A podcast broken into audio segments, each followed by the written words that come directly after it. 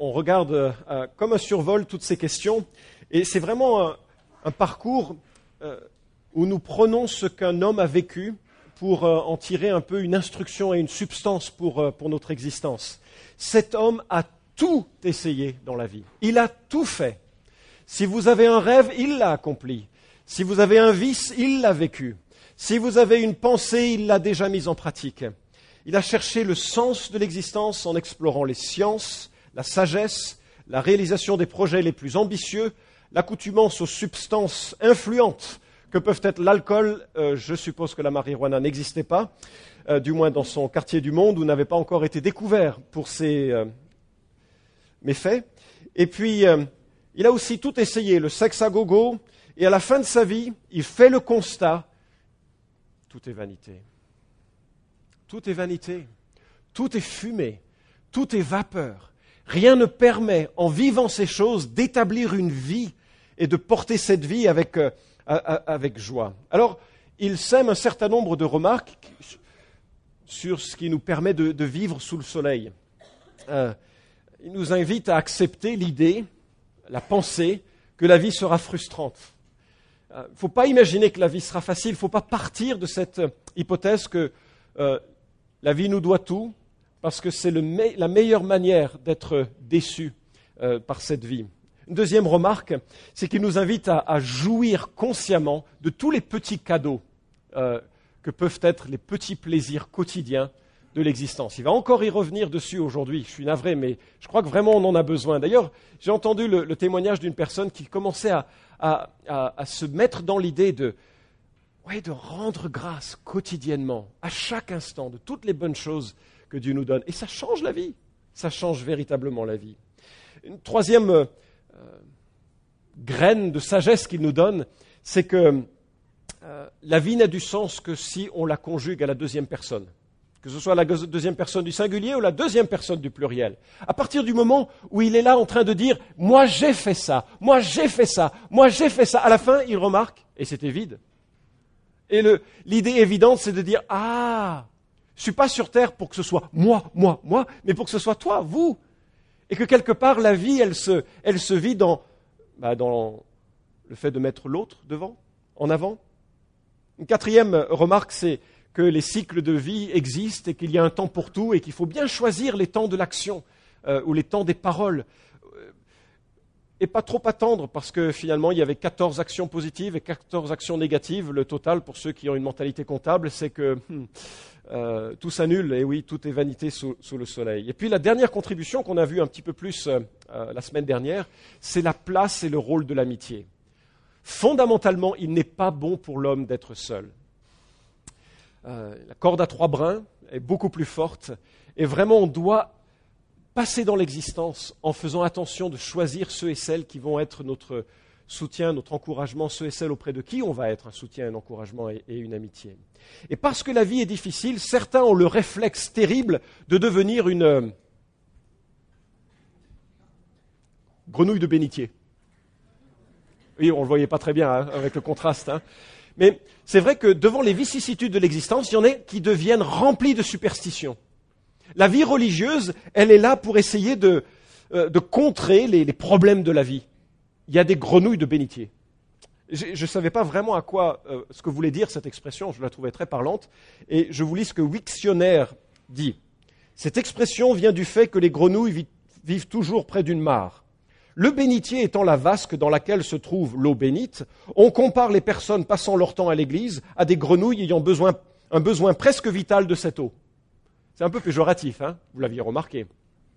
Mais alors, les définitions vont même plus loin. Souvent, elles disent une femme très attachée à la religion et ses pratiques. C'est l'internaute. C'est pas gentil, hein. Franchement, c'est pas gentil. Euh, mais je le retrouve aussi dans d'autres dictionnaires. Se dit d'une personne, généralement de sexe féminin, c'est pas moi qui le dis, hein. Je cite, hein. Fervente adepte des pratiques religieuses chrétiennes et plus particulièrement de la messe dominicale. Vous voici informé, si vous êtes femme ici. J'ai connu un- une grenouille de bénitier, mais c'était un homme. Il ne loupait pas sa visite quotidienne à l'église, il allumait tous les cierges dont il avait besoin pour prolonger sa prière, il était terrifié de la mort et ne savait pas vivre. Il était isolé de tous les siens, concentré complètement sur le fait de vivre une religiosité. Et vous savez quoi? Si vous voulez vivre une vie frustrée, vivez religieusement. Et c'est ce que nous dit euh, l'Ecclésiaste au chapitre 4. Je vous invite à lire euh, le chapitre 4 à partir du verset 17, parce que Dieu n'est absolument pas pour la religion, mais pour l'adoration. Et s'il y a une chose qu'il faut retenir de ce matin, c'est juste ça. Dieu cherche des adorateurs, des adorateurs, pas des religieux. Dieu cherche des gens qui ont une relation personnelle avec lui, pas des gens qui ont une superstition, euh, qui s'alimentent de religion chrétienne. Ecclésiaste chapitre 4, pardon, à partir du verset 17. Prends garde à ton pied quand tu vas à la maison de Dieu, et approche-toi pour écouter, plutôt que pour offrir le sacrifice des insensés, car ils ne reconnaissent pas qu'ils font le mal. Ne te presse pas d'ouvrir la bouche et que ton cœur ne se hâte pas d'exprimer une parole devant Dieu, car Dieu est au ciel et toi sur la terre. Que tes paroles soient donc peu nombreuses. En effet, le rêve vient de la foule des soucis et la voix de l'insensé se fait entendre par une foule de paroles. Lorsque tu as fait un vœu à Dieu, ne tarde pas de l'accomplir, car il n'y a point de faveur pour les insensés. Accomplis le vœu que tu as fait. Mieux vaut pour toi ne pas faire de vœu que d'en faire un sans l'accomplir. Ne permets pas à ta bouche de faire pécher tout ton corps. Ne dis pas en présence de l'envoyé que c'est une advertence. Pourquoi est-ce que Dieu devrait-il s'irriter de tes paroles et ruiner l'œuvre de tes mains? Quand dans la foule des rêves il y a des vanités, de même quand il y a beaucoup de paroles. C'est pourquoi crains Dieu? Si tu vas dans une province qu'on opprime le pauvre et qu'on viole le droit et la justice, ne t'étonne pas de la chose, car un grand protège un autre grand, et il est encore de plus grand au-dessus d'eux. Les produits de la terre sont pour tous, même un roi est tributaire de la campagne. Celui qui aime l'argent n'est pas rassasié par l'argent. Celui qui aime le faste n'a pas de revenu. C'est encore là une vanité. Quand les biens se multiplient, ceux qui en mangent se multiplient aussi. Et quel bénéfice en ont les propriétaires, sinon qu'ils le voient de leurs yeux? Le sommeil du travailleur est doux, qu'il ait peu ou beaucoup à manger, mais la satiété du riche ne le laisse pas dormir. Il est un malheur funeste que j'ai vu sous le soleil. La richesse que son propriétaire garde pour son malheur. Cette richesse se perd par une mauvaise affaire. Le fils qu'il avait engendré n'a plus rien en main. Comme il est sorti du sein maternel, il s'en retourne, nu comme il était venu. Il n'emportera de sa peine rien qu'il puisse emmener dans sa main. C'est encore là un malheur funeste. Il s'en ira exactement comme il était venu. Et que lui restera-t-il après avoir peiné pour du vent? Consomme ainsi toutes ses journées dans les ténèbres, beaucoup de tracas, de souffrances et d'irritations. Voici ce que j'ai vu. C'est déjà bien beau pour l'homme de manger, de boire, et de voir le bonheur au milieu de toute la peine qu'il se donne sous le soleil, pendant le nombre des jours de vie que Dieu lui a donnés, car c'est là sa part. D'ailleurs, pour tout homme à qui Dieu a donné richesse et ressources, et qu'il laisse maître de s'en nourrir, d'en prendre sa part et de se réjouir au milieu de sa peine. C'est là un don de Dieu. En effet, quand il n'aura plus grand-chose, il se souviendra des jours de sa vie où Dieu lui répondait par la joie du cœur.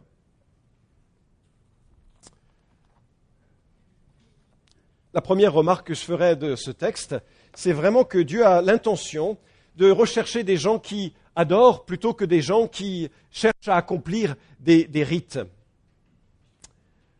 je me souviens un jour, je remontais à Fourvière, non pas pour y allumer quelque chose, juste pour y m'y rendre.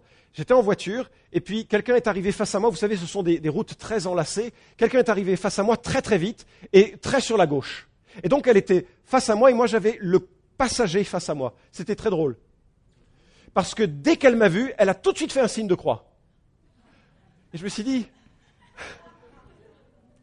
elle était rapide, mais finalement, sa seule assurance devant les malheurs de la vie, c'est un geste. Euh, le conducteur, lui, ne l'a pas fait, il a juste donné un bon coup de volant, ce qui nous a échappé l'accident. Un artisan euh, avec qui j'ai parlé cette, semaine s'est arrêté de la truelle en main et m'a regardé, on a, lié d'amitié, c'est vraiment un, chouette, euh, homme. On discutait, et puis il me dit, comment ça se fait que quand ça va mal, on se tourne vers Dieu? Ah, parce qu'on a une vie de superstition avec Dieu. Parce qu'on ne veut pas de Dieu, on veut juste une assurance vie. On ne veut pas d'une relation avec Dieu, on veut juste quelque chose qui nous empêche, une sorte de parachute. Une sorte de parachute. Beaucoup d'hommes et de femmes rigolent à la prière immonde de Jacques Prévert. Notre Père qui êtes aux cieux, restez-y et nous resterons sur la terre.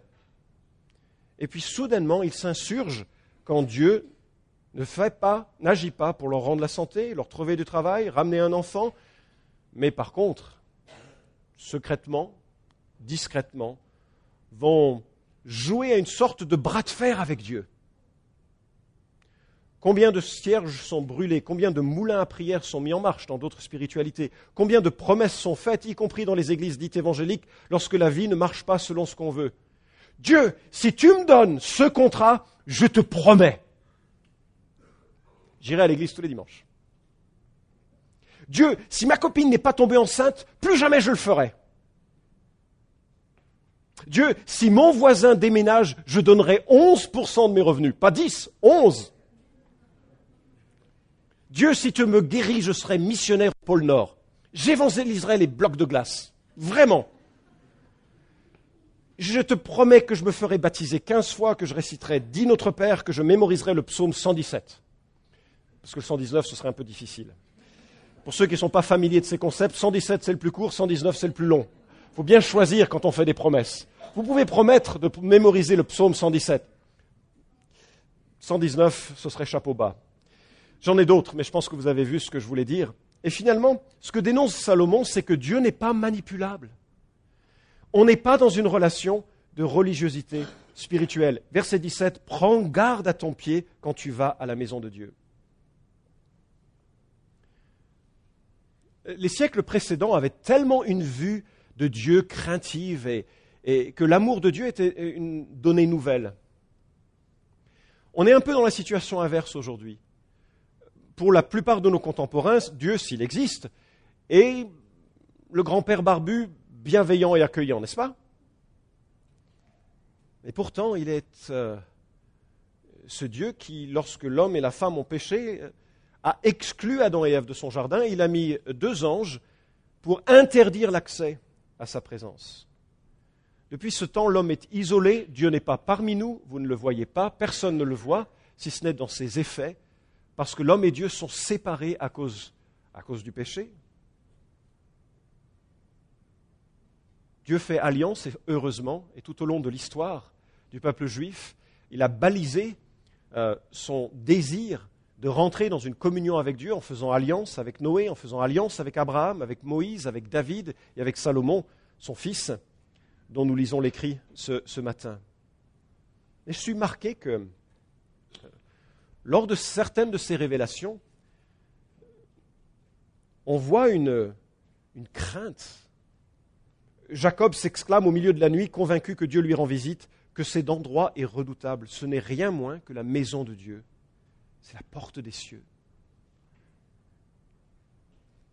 Lorsque Dieu se révèle à Moïse, il lui interdit de s'approcher davantage et lui demande d'ôter ses sandales. Et lorsque Dieu révèle sa loi, il écrit Tu fixeras au peuple des limites tout alentour en disant Gardez-vous de monter sur la montagne, d'en toucher le bord, car quiconque touchera la montagne sera puni de mort. Dieu est un Dieu majestueux, grand et puissant. On l'approche comme lui le veut, pas comme nous nous le voulons. C'est lui qui nous dit Venez à moi, vous qui êtes chargés et fatigués, je vous donnerai du repos. Et il ne nous dit pas Venez à l'église, venez à la religion, venez à la synagogue, venez à, venez à moi, Jésus-Christ. Et moi, je vous donnerai du repos. On vient à lui comme lui le dit, pas comme nous on aurait envie de venir à lui. Lorsque les fils d'Aaron, peut-être à cause de l'alcool, firent une erreur pour allumer une offrande parfumée de façon erronée, ils meurent.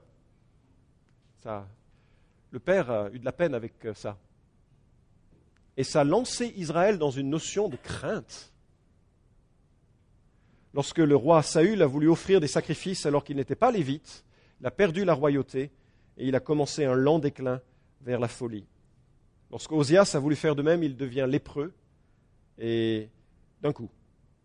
De Chronique 26, 19. Alors, quand on parle de l'adoration plutôt que les rites, qu'est-ce que on veut dire ou qu'est-ce que Salomon veut dire. On ne dira pas tout de la question ce matin. La première remarque que nous avons, c'est l'importance de l'instruction. Approche-toi pour écouter. Et on peut l'élargir aujourd'hui, on n'est pas dans le contexte du temple, on peut l'élargir aujourd'hui. Chaque moment que nous avons avec le Seigneur, approchons pour écouter. L'instruction est vraiment clé dans le rassemblement du peuple de Dieu et dans la présence de Dieu. Les psaumes ont été agencés en sorte que ça commence avec le psaume 1. Oui, que le contenu du psaume 1 soit ceci. Heureux l'homme qui ne marche pas sur le conseil des méchants, qui ne s'arrête pas sur le chemin des pécheurs et qui ne s'assoit pas sur le banc des moqueurs, mais qui trouve son plaisir dans la loi de l'Éternel et qui médite sa loi jour et nuit. Il est comme un arbre planté près d'un cours d'eau dont le feuillage ne se flétrit pas, qui porte son fruit en son temps. On vient pour écouter Dieu, pour recueillir de Dieu quelque chose. Les deux grands réveils spirituels que nous avons dans l'Ancien Testament ont tous lieu avec la redécouverte de l'Écriture. Un de mes textes favoris se trouve en Néhémie 8.8, ou dans Néhémie 8, pardon. C'est l'un des textes, parfois, que je prie pour qu'on le vive un jour. Tout le peuple s'assembla comme un seul homme sur la place qui est devant la porte des eaux. Vous imaginez donc une grande foule. Ils dirent à Esdras, le scribe, d'apporter le livre de la loi de Moïse prescrite par l'Éternel à Israël. Le sacrificateur Esdras apporta la loi devant l'assemblée composée d'hommes et de femmes et de tous ceux qui comprenaient ce qu'ils entendaient. C'était le premier jour du septième mois. Il lut dans le livre depuis le matin jusqu'au milieu du jour, devant la place qui est en face de la porte des eaux, en présence des hommes, des femmes et de ceux qui comprenaient. Tout le peuple était attentif à la lecture du livre de la loi. Esdras ouvrit le livre à la vue de tout le peuple, car il se trouvait plus haut que tout le peuple, et lorsqu'il l'eut ouvert, tout le peuple se tint debout. Esdras bénit l'Éternel, le grand Dieu, et tout le peuple répondit en levant les mains, Amen, Amen. Ils s'inclinèrent et se prosternèrent devant l'Éternel, la face contre terre. Les Lévites et les scribes faisaient comprendre la loi au peuple, et tout le peuple restait debout. Ils lisaient distinctement dans le livre de la loi de Dieu, et ils en donnaient le sens pour faire comprendre ce qu'ils avaient lu. La prédication, c'est toute simple, verset 8. Ils lisaient distinctement dans le livre de la loi de Dieu, et ils en donnaient le sens pour faire comprendre ce qu'ils avaient lu. Néhémie, le gouverneur, Esdras, le sacrificateur scribe, et les Lévites qui enseignaient le peuple, dirent à tout le peuple, ce jour est consacré à l'Éternel votre Dieu. Ne soyez pas dans le deuil et dans les pleurs, car tout le peuple pleurait en entendant les paroles de la loi. Esdras leur dit, Allez, mangez des viandes grasses, buvez des liqueurs douces et envoyez des parts à ceux qui n'ont rien de près, car ce jour est consacré à notre Seigneur. Ne vous affligez pas, car la joie de l'Éternel est votre force. La puissance de ce moment de réveil était tout simple. Il lisait la Bible, et les gens étaient percutés dans leur cœur parce qu'ils voyaient que ce que Dieu disait, ils ne le vivaient pas. Et ils se mettent à pleurer. Et ils se mettent à pleurer. C'est ça le réveil. Quand on commence à réaliser toute la majesté et la gloire de Dieu et, toute la distance qui nous, euh, qui nous sépare de cela. Mais les pleurs étaient un peu excessifs, alors euh, euh, leur dit Réjouissez-vous maintenant. La repentance, c'est une fois, après vient la joie. Dieu est un Dieu qui pardonne, un Dieu de grâce. J'avoue que ça se prêche un peu moins bien. Mets un petit peu de liqueur douce dans tes boissons, hein, pour euh, mettre un peu de joie dans ta, dans ta louange. C'est de l'Ancien Testament, hein, ça ne s'applique pas dans le Nouveau Testament. Mais ça va bien avec l'Ecclésiaste. Bref, toujours est-il qu'on voit l'importance, la place de l'instruction quand le peuple se rassemble. Je me souviens quand euh, nous lisons les, les euh, disciples qui étaient avec Jésus, n'avaient pas reconnu Jésus, et c'était après la résurrection, Jésus marche avec eux et il leur raconte en parlant de tout ce que la Bible disait de lui avant, toutes les prophéties de l'Ancien Testament. Et puis Jésus disparaît. Et les disciples disent, notre cœur ne brûlait-il pas au-dedans de nous quand il nous expliquait parole de Dieu? Alors quand on vient en la présence de Dieu, c'est vraiment euh, pour recevoir son instruction. Et même dans la louange, l'un des textes clés du Nouveau Testament se lit en Colossiens 3.16, où il est dit que la parole du Christ habite en vous avec sa richesse. Instruisez-vous et avertissez-vous réciproquement en toute sagesse par des psaumes, des hymnes, des cantiques spirituels, sous l'inspiration de la grâce, chantez à Dieu de tout votre cœur. Pourquoi on chante? Parce qu'il y a des vérités, quand on les chante, elles touchent notre fibre, au plus profond de notre être. Pourquoi on chante en sorte que ce soit aussi dans un style contemporain On ne chante pas les psaumes tels qu'ils étaient chantés au, du temps de David, on ne chante pas non plus des chants grégoriens, parce que ça n'a aucun écho sentimental en nous. On chante selon une manière qui est actuelle, parce que ça touche notre, notre être et ça, ça met en vie les vérités de l'Écriture dans, dans, nos pensées. Je me souviens d'une famille, avant chaque dimanche, avant d'arriver, ils s'arrêtaient dans un parking, rassemblaient les enfants, on va prier que Dieu nous instruise ce matin, que Dieu bénisse les musiciens, ceux qui vont instruire l'école du dimanche, le prédicateur, et qu'on reçoive quelque chose, et qu'on donne quelque chose. Je dis, waouh, vous faites ça tous les dimanches? Et oui, on fait ça tous les dimanches. deuxième euh, remarque sur l'adoration que Dieu cherche, c'est de veiller au danger des offrandes idiotes. Plutôt que offrir le sacrifice des insensés, car ils ne reconnaissent pas que, c'est un, mal. Le prophète Ésaïe s'insurge contre son peuple, parce que, oh, savait offrir des sacrifices, hein. il savait faire des prières. Seulement le constat que fait euh, Ésaïe au premier chapitre, c'est que vous êtes malade de la tête aux pieds. Il n'y a aucune relation entre la prière que vous faites monter à Dieu, les sacrifices que vous faites pour vos péchés et la sanctification qui devrait en découler. Il n'y a rien. C'est que des mots, blabla. D'ailleurs, lorsque Jésus enseigne euh, sur la prière, au chapitre 6 euh, de l'évangile de Matthieu, il dit, lorsque vous priez, ne soyez pas comme les hypocrites qui aiment à prier debout dans les synagogues, dans les églises, au coin des rues, pour se montrer aux hommes. En vérité, je vous le dis, ils ont reçu leur récompense. Mais toi, quand tu pries, entre dans ta chambre, ferme ta porte et prie ton Père qui est dans le lieu secret. Ton Père qui le voit le rendra. En priant, ne multipliez pas des vaines paroles, comme les païens qui s'imaginent qu'à force de paroles, ils seront exaucés. Ne leur ressemblez pas, car votre Père sait de quoi vous avez besoin avant que vous lui demandiez. Le verbe ne multipliez pas de vaines paroles, c'est juste un verbe en, grec. Littéralement, ça veut dire ne dites pas bata, ne dites pas bata. Oui, euh, les prières des païens ressemblaient à une sorte de mantra répété, bata, bata, bata, bata, bata. Il dit, arrêtez de dire bata. Ça ne sert à rien. On, est dans une relation, Dieu sait ce dont on a besoin. On ne prie pas parce que lui a besoin d'être informé, on prie parce que nous avons besoin de déverser nos cœurs, de montrer notre souci, de montrer ce qui nous tient à cœur, d'exprimer notre adoration. Exemple type extrême du sacrifice des insensés, c'est ce qui est arrivé à un de mes collègues où quelqu'un est rentré dans son bureau, pas de l'église, et lui a dit Je voudrais recevoir le pardon. J'ai dit Oula, pourquoi? Parce que je vais tuer un homme.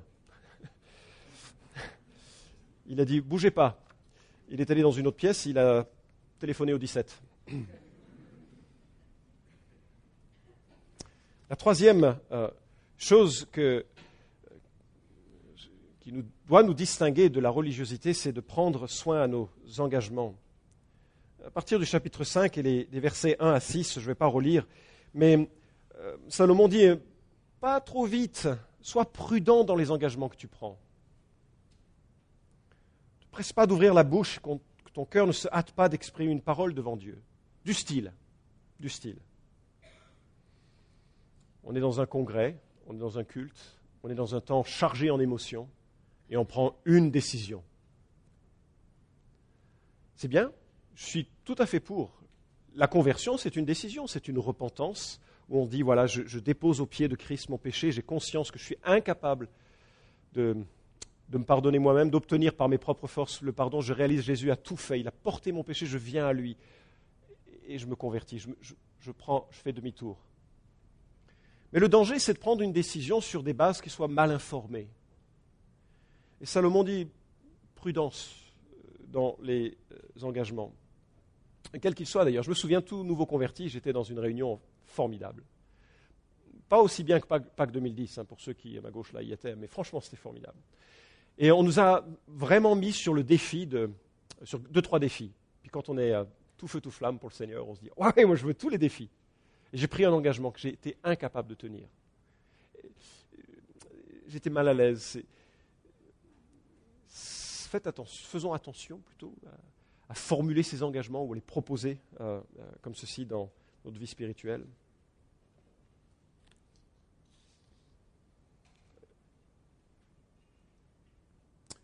Salomon fait l'observation que quand on est à fond dans l'activité, les rêves aussi en sont euh, affectés. Mais le problème, c'est qu'on ne sait plus ensuite ce qu'est les rêves de la réalité. Euh, il ne s'agit pas de foisonner en promesses qui deviennent comme des rêves euh, irréels, mais un peu comme ce que Jésus dit, que, que nous oui soit oui, non soit non. Ce n'est pas une bonne idée de dire je t'aime dès la première sortie amoureuse, déjà un engagement. Ce n'est pas une bonne idée de dire oui à un contrat pour dire non euh, quand il faut le signer. Ce n'est pas une bonne idée de, euh, prendre euh, un engagement dans l'Église et ne pas le, suivre derrière. Avec les années, j'ai réalisé que ceux et celles qui Oh moi je veux suivre Jésus. Première visite. Ok, on verra si tu là la prochaine semaine. Hein. C'est moins ambitieux. Hein. Pour autant, ça peut tout à fait être vrai. Hein. Et puis, quatrième et peut-être le, centre de ceci, c'est euh, ce que Dieu cherche, c'est une crainte aimante de sa personne. La conclusion de tout ce petit euh, chapitre, ce petit euh, paragraphe, pardon, c'est crains Dieu. Crains Dieu. À la fin des temps, une voix sort du trône, Apocalypse 19, 5. Louez notre Dieu, vous tous ses serviteurs, vous qui le craignez, petits et grands pourquoi craindre Dieu? Mais Jésus dit une chose toute simple, effrayante.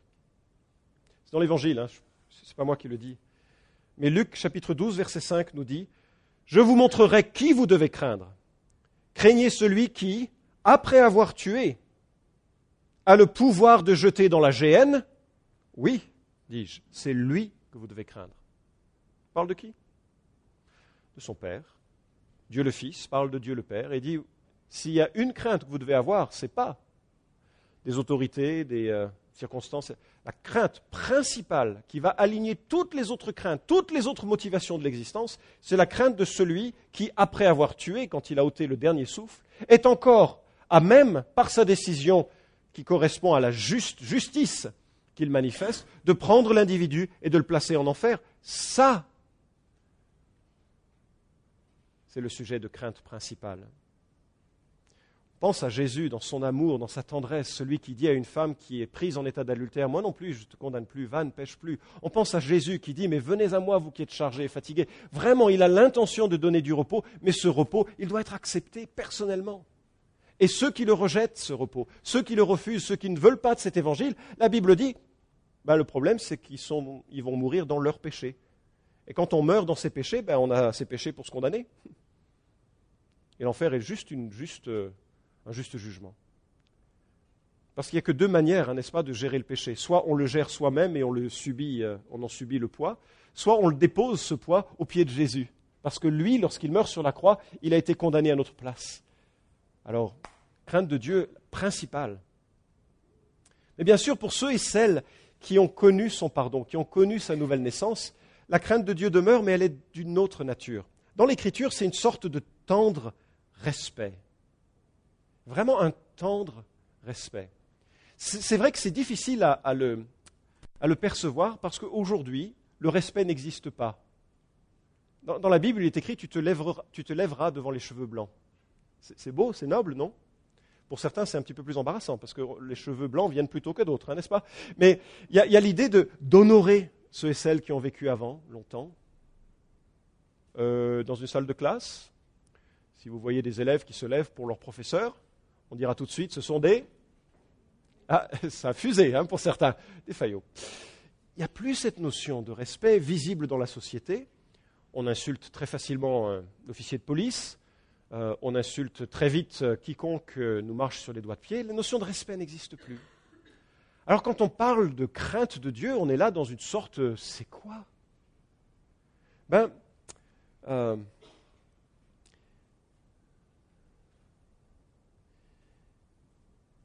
L'apôtre Pierre, je crois, dit ceci, non, c'est l'apôtre Paul, puisque nous avons de telles promesses, bien-aimés, purifions-nous de toute souillure de la chair et de l'esprit en développant jusqu'à son terme la sainteté dans la crainte de Dieu.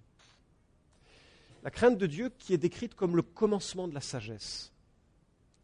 Dieu se présente à nous lorsqu'on est sauvé comme un Père qui va nous, nous enseigner, nous euh, redresser, nous, corriger. Pour nous mener à quoi? Oh, Certainement pas à rester dans la crainte. Pourquoi? Parce que un Jean nous dit l'amour parfait bannit la crainte. C'est comme un enfant. Un enfant, au début, il a besoin de craindre ses parents. Et il y a des instruments très utiles pour ça. Je ne veux pas parler de l'éducation des enfants davantage, mais pour apprendre très tôt à un enfant qu'il y a des limites à ne pas dépasser. Mais après, la relation, elle est une relation aimante, non? Enfin, elle est toujours une relation aimante. Mais euh, ensuite, elle se transforme en un autre type de relation. Et la crainte, elle nous mène à l'amour de Dieu. Elle nous mène ensuite à, l'apprécier tellement que il n'y a plus besoin de ce type de crainte. Alors, célébrons Dieu. Euh, Salomon reprend euh, encore cette idée de que la part qui est la nôtre, c'est de prendre toutes les bonnes choses qu'il nous laisse.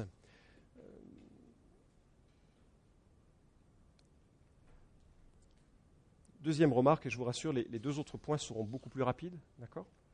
L'adoration plutôt que suivre les idoles. Et Salomon en nomme deux. Euh, celle du pouvoir.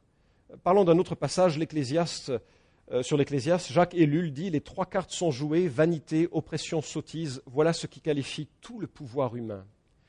Il fait la remarque que dès qu'on a du pouvoir, on en abuse. je ne sais pas si vous trouverez ça vrai au niveau professionnel, que certaines personnes, dès qu'elles ont une progression sociale, leur comportement change. Parfois à juste titre, parce que c'est aussi un changement de fonction, mais parfois dans leur cœur et leur appréhension, il y a quelque chose qui se met en place s'il n'est pas cadré par le Saint-Esprit. Montesquieu a noté que les puissants désirent naturellement avoir plus de puissance et abusent de leur pouvoir. On connaît ce que Lord Acton a dit, le pouvoir corrompt et le pouvoir absolu corrompt absolument. Et tout pouvoir peut devenir une oppression de l'autre. Et vous savez quoi? Même dans l'Église. Même dans les Églises. L'histoire est là, c'est un triste témoignage de gens qui ont pris le pouvoir religieux comme une sorte de, manière d'exercer une, oppression sur, l'autre. C'est vraiment une idole, le pouvoir. Euh, méfions-nous du, pouvoir. Même les parents, parfois, qui manipulent des enfants parce qu'ils veulent exercer leur pouvoir, leur domination, c'est un danger. Et puis, euh, la seconde idole est celle de l'argent. On en a déjà un peu parlé. Pourtant, c'est un homme qui en avait de l'argent. Hein. Il n'a jamais été limité. Mais il fait le constat à partir du verset 9 hein, à quel point celui qui aime l'argent n'est pas rassasié par l'argent. L'apôtre Paul souligne que l'amour de l'argent est la racine de tous les maux. Euh, quelques histoires issues de la crise de 2008. Un homme d'affaires coréen a cessé de manger après avoir perdu 370 millions de dollars. Se mit à boire et lorsque les marchés euh, boursiers sont descendus en dessous d'un certain seuil, il s'est tué. Le responsable financier de Freddie Mac, une banque d'investissement, s'est euh, pendu dans une cave, dans sa cave. Un manager français s'est suicidé dans son bureau new-yorkais lorsqu'il a réalisé s'être fait piéger par Madoff. Un homme d'affaires danois s'est tué dans son hôtel à 600 euros la nuit lorsque sa boîte a coulé.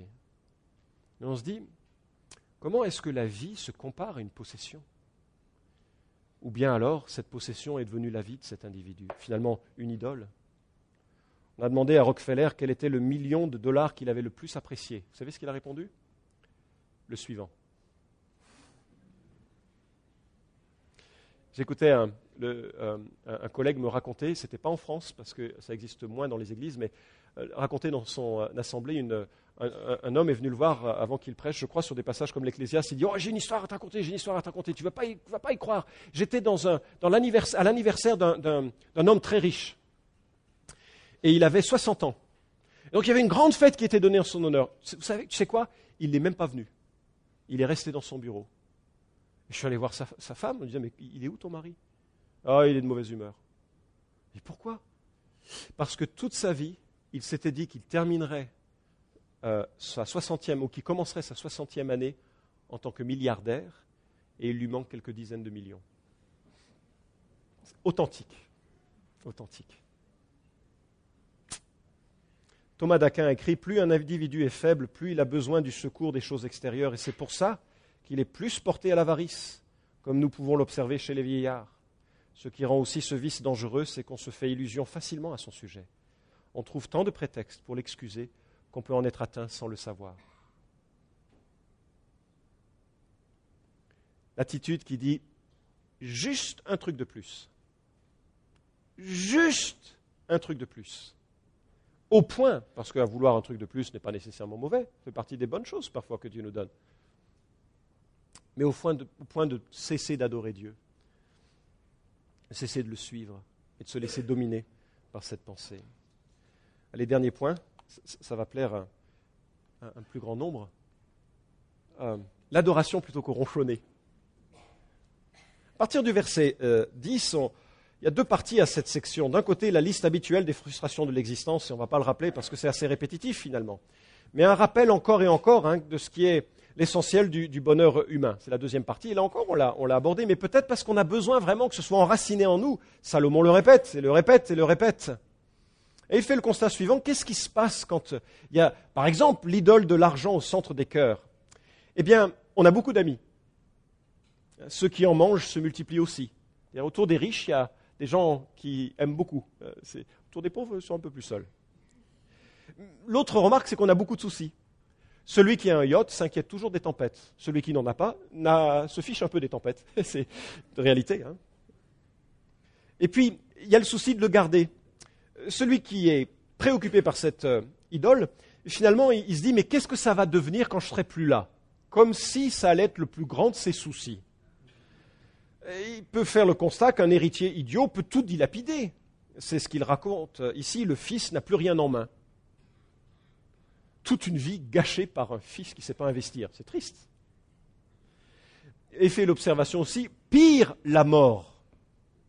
Mauvaise nouvelle du jour, et qu'il a souvent répété, c'est qu'on entre dans ce monde sans aucun vêtement, nu comme Adam. Et on en ressort aussi nu comme Adam. Les beaux vêtements, ils ne viennent pas avec. Les fortunes, elles restent sur place. On comprend que Salomon souligne, il n'y a que des tracas, des souffrances et de l'irritation. Et finalement, l'image qui se dégage, c'est celle d'un homme ou d'une femme insatisfait. Et alors, dans certaines contrées, on est vraiment spécialisé de l'insatisfaction. Je ne nommerai pas le pays suggéré par l'image qui est derrière moi, mais je dois dire quand même que ces gens-là portent cette signature partout dans le monde. Quand on demande à quoi ressemblent, allez, je vais le dire, les Français, la première remarque qu'on dit de nous, vous êtes des... je vous raconte juste comme ça une histoire en Nombre chapitre 11. Une histoire fascinante parce que voilà que le peuple de Dieu sort d'Égypte. Et l'Égypte, ce n'était pas une colonie. L'Égypte, c'était l'esclavagisme avec un règne terrible. Dieu fait de grands miracles. Le peuple euh, d'Israël, sort d'Égypte. Le peuple voit de grands miracles. Et comme ils n'ont rien à manger, Dieu leur donne à manger de la manne. Et c'est vrai que peut-être que de la manne, ça ne devait pas toujours être agréable. C'est un peu comme du pain avec des, céréales. on ne sait pas exactement ce que c'est. Il y a des descriptions qui nous sont données euh, euh, dans, différents passages, mais on, peut s'imaginer une sorte de, galette aux céréales. Moi, j'aime beaucoup les galettes aux céréales. Maintenant, matin, midi et soir, peut-être que, peut-être que ce serait un peu plus difficile à avaler le, euh, la dixième année. Et nous lisons en nombre, nombre chapitre 11 que le ramassis des gens qui se trouvaient au milieu d'Israël fut rempli de convoitises. Et même les Israélites recommencèrent à pleurer et dire Qui nous donnera de la viande à manger? Nous nous souvenons des poissons que nous mangions gratuitement en Égypte, des concombres, des melons, des poireaux, des oignons et de l'ail. Ils se parlaient à distance. Et euh, maintenant notre gosier est desséché, plus rien. Nos yeux ne voient que la manne. Chaque nuit, Dieu fait descendre de la manne, et chaque jour, il dit, il n'y a que de la manne à manger. Il y a une affinité, n'est-ce pas, entre ces deux attitudes et l'attitude française, enfin cette attitude-là et l'attitude française. Alors Dieu dit, pas de problème, je vais vous donner de la viande. Et puis il donne de la viande jusqu'à ce que ça leur sorte par les narines. Et puis à ce moment-là, il y en a beaucoup, beaucoup qui meurent. C'est marrant. J'aurais pas pensé que de se plaindre des provisions de Dieu, ce serait un péché si grave. Mais finalement, c'est euh, la racine de la convoitise, non?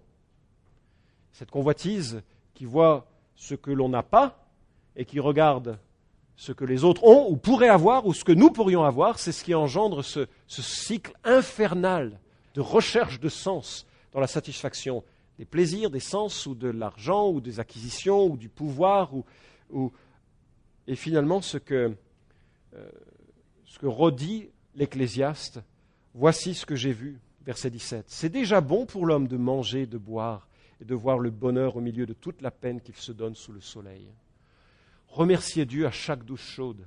Remerciez Dieu avec un bon verre de vin, pas du mauvais vin et pas de la quantité, juste un bon verre de vin. Remerciez Dieu pour une amitié partagée, pour un soleil qui se lève ou qui se couche. Remerciez Dieu pour l'embrassade d'un ami, pour, pour le temps bon que Dieu nous donne. C'est la part que Dieu nous donne sous le soleil. Et ça implique un apprentissage, celle d'être reconnaissant, celle d'être des chercheurs de trésors plutôt que d'être des numérateurs de problèmes et de, des choses qui ne vont pas. Faites le plein de bons souvenirs plutôt que de mauvais souvenirs. Cherchez à être, comme Dieu le dit, être reconnaissant. Le temps passe et je, dois m'arrêter avec trois remarques. Euh, venir pour s'instruire. Euh, et, s'instruire encore, et, s'instruire encore. C'est vraiment la perspective qui nous permet de, comprendre des choses sur Dieu et de les mettre en pratique. Le culte n'est absolument pas le seul lieu de cela. Euh, un temps où on ouvre la Bible, on dit Seigneur, parle à mon cœur pour que ça, ça ait ce soit ma nourriture ce matin, pour cette journée. Le temps qu'on passe avec d'autres, on va prier ou, on va réfléchir ensemble à certaines choses le temps que l'on passe dans une église de maison, viens Seigneur, instruis-moi pour que je grandisse à ton image. Et puis, deuxièmement, par contraste à la superstition et à la religiosité, euh, marcher avec Dieu.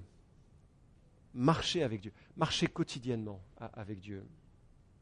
D'ailleurs, j'espère que vous êtes déjà liés à Dieu. Vous réalisez qu'on ne naît pas chrétien, on le devient. On peut avoir grandi dans une église protestante, protestante évangélique, catholique, où vous voulez, et ne pas être chrétien. On le devient personnellement à un moment donné lorsqu'on réalise que le poids de nos péchés nous sépare de Dieu et qu'on vient à lui dans la foi, que lui les a portés pour qu'on vive pleinement pardonné. Et après on marche.